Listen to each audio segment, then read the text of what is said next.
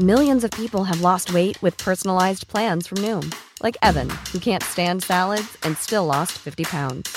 Salads, generally, for most people, are the easy button, right? For me, that wasn't an option. I never really was a salad guy. That's just not who I am. But Noom worked for me. Get your personalized plan today at Noom.com. Real Noom user compensated to provide their story. In four weeks, the typical Noom user can expect to lose one to two pounds per week. Individual results may vary.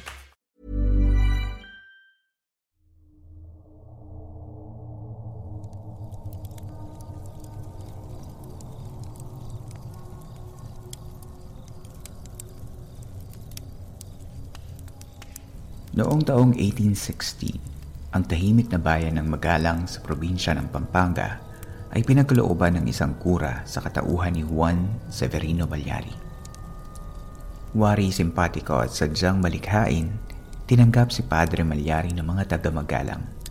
Lingid sa kaalaman nila ay ang kanila palang minahal na kura ay isa palang halimaw. Nakikitil sa buhay ng 57 tao. Ito ang kwento ng unang serial killer sa Pilipinas na si Juan Severino Malyari.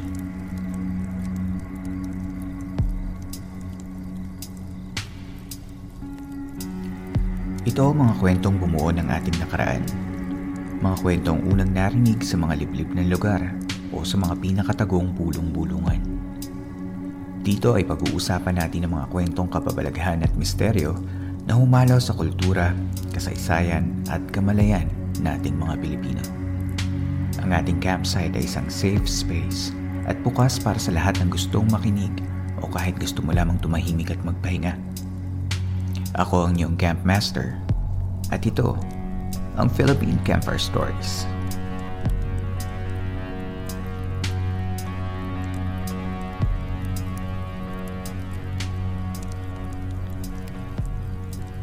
Si Juan Severino Malyari ay isang batang pari na puno ng ambisyon sa buhay. Ang kanyang maiksing talambuhay ay nailimbag ng psychiatrist at historiador na si Dr. Luciano Santiago. Ang kanyang mga saliksik ay hinango naman sa mga tala ng isang kastilang mamamahayag na si Ginoong Silibaldo de Mas. Ayon kay Dr. Santiago, si Padre Malyari ay ipinanganak sa Macabebe, Pampanga siya ay nagtapos ng pagpapari sa pinakamatandang katolikong pamantasan sa Pilipinas, ang Universidad ng Santo Tomas sa Maynila. Si Padre Malyari ay unang nagsilbi bilang tagapangasiwa ng parokya sa mga bayan ng Gapan, Lubao at Bacolor sa probinsya ng Pampanga.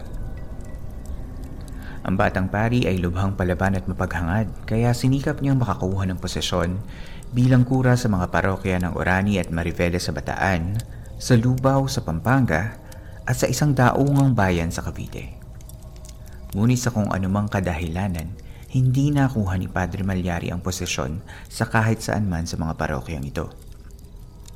Ayon sa isang panayam sa lokal na historiador ng Magalang Pampanga na si Louis Bartolo, ang kapalaran ay naging mabait na lamang nung pumalik si Padre Malyari sa probinsya ng Pampanga at ipinagkaloob sa kanya ang pagiging kura sa bayan ng Magalang.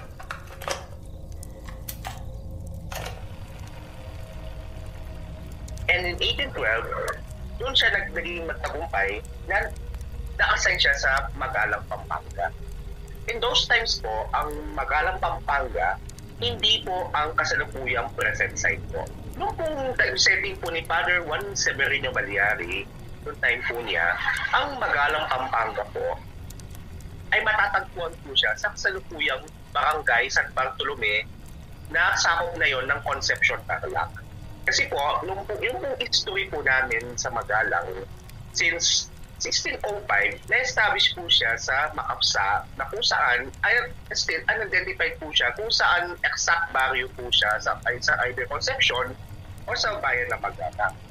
And then, due to natural calamities, kasi ang mismong mismong town center po noon ay daanan po ng ilog. Kasi ang ilog po noon yun po ay nagsisilbing mga expressways o daanan ng kalakal at transportation. Yes po. And then, pagkatapos po nun, nagkaroon po ng mga malalakas sa pagdaan, malalakas sa bagyo, malakas sa pagbulan, and even rebellions, nailipat ang mismong town proper mula sa Makapsa hanggang sa San Bartolome noong 1734. And then, in those times, doon na po matatagpuan yung po mismo town center. Na kung saan noong 1812, yun po ang nadatna ni Father Juan Severino Baliari. Kinilala si Padre Malyari ng mga mamamayan ng Magalang sa kanyang pambihirang talento sa larangan ng sining. Ayon kay Ginoong Bartolo, si Padre Malyari ay nabiyayaan ng kamay na may husay at ang galing sa kaligrafiya. Kaya lahat ng mga records po niya na naisulat po niya nung nasa Magalang pa po siya ay napapalibutan po siya ng mga designs na angels o anghel at mga iba't ibang mga bulaklak at halaman. At time, time pass by, doon na po ang nangyari mismo mga kahumalbubal na pagpatay. Si Padre Malyari ay nakaranas ng maraming dagok sa kanyang kalusugang mentalidad. Mga kabigo ang dulot ng mga huling parokya na hindi tumanggap sa kanya bilang kura at sa mga tensyon na dala ng kanyang mga tungkulin sa parokya na Magalang. Noong mga panahong iyon, ang Magalang ay isang mahirap na munisipalidad pa lamang. Dahil dito ay mababa lamang ang pumapasok na pera sa kaban ng bayan ng Magalang at kasama na din doon ang mahirap na parokya ni Padre Malyari. Dala ng kanyang pinaghalo-halong kinagisnan, si Padre Malyari ay nagkaroon ng kakaibang paniniwala noong mga panahong iyon.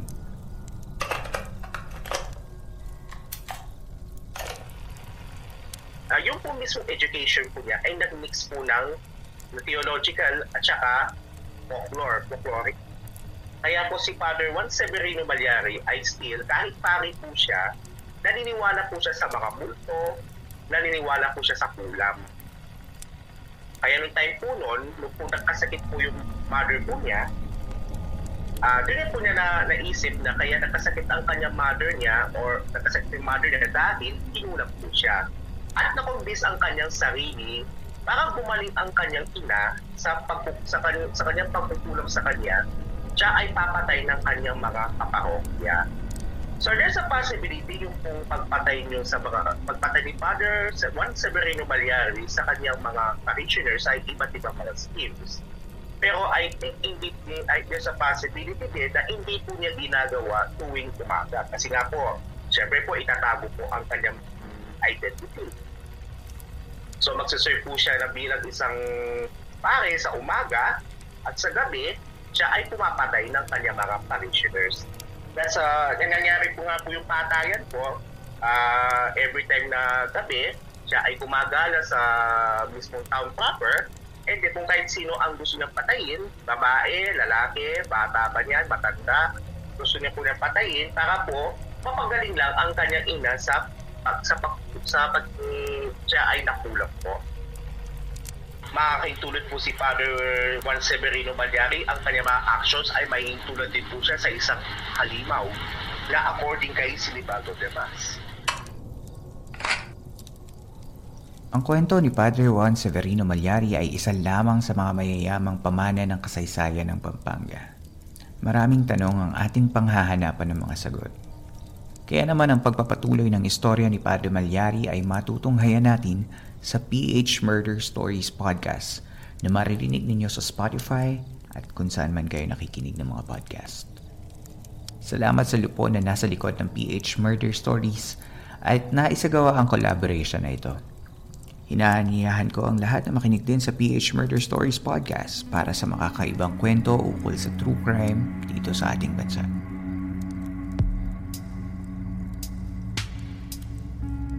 Inyo pong nasubaybayan muli ang isa na namang kwento dito sa Philippine Campfire Stories.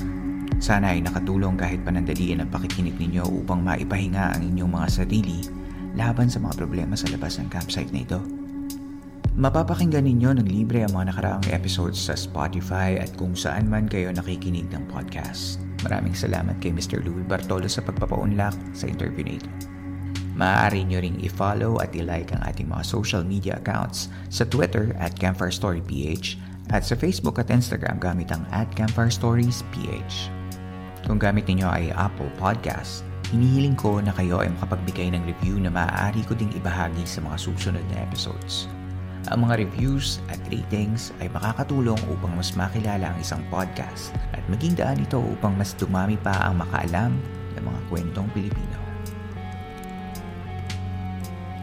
Hanggang dito na lamang po. Maraming salamat sa pakikinig at hanggang sa susunod nating kwentuhan.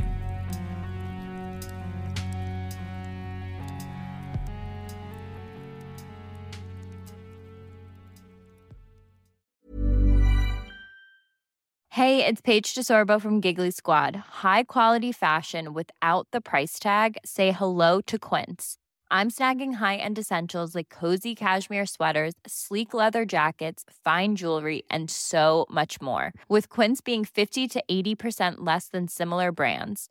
And they partner with factories that prioritize safe, ethical, and responsible manufacturing. I love that. Luxury quality within reach. Go to quince.com slash style to get free shipping and 365 day returns on your next order. Quince.com slash style.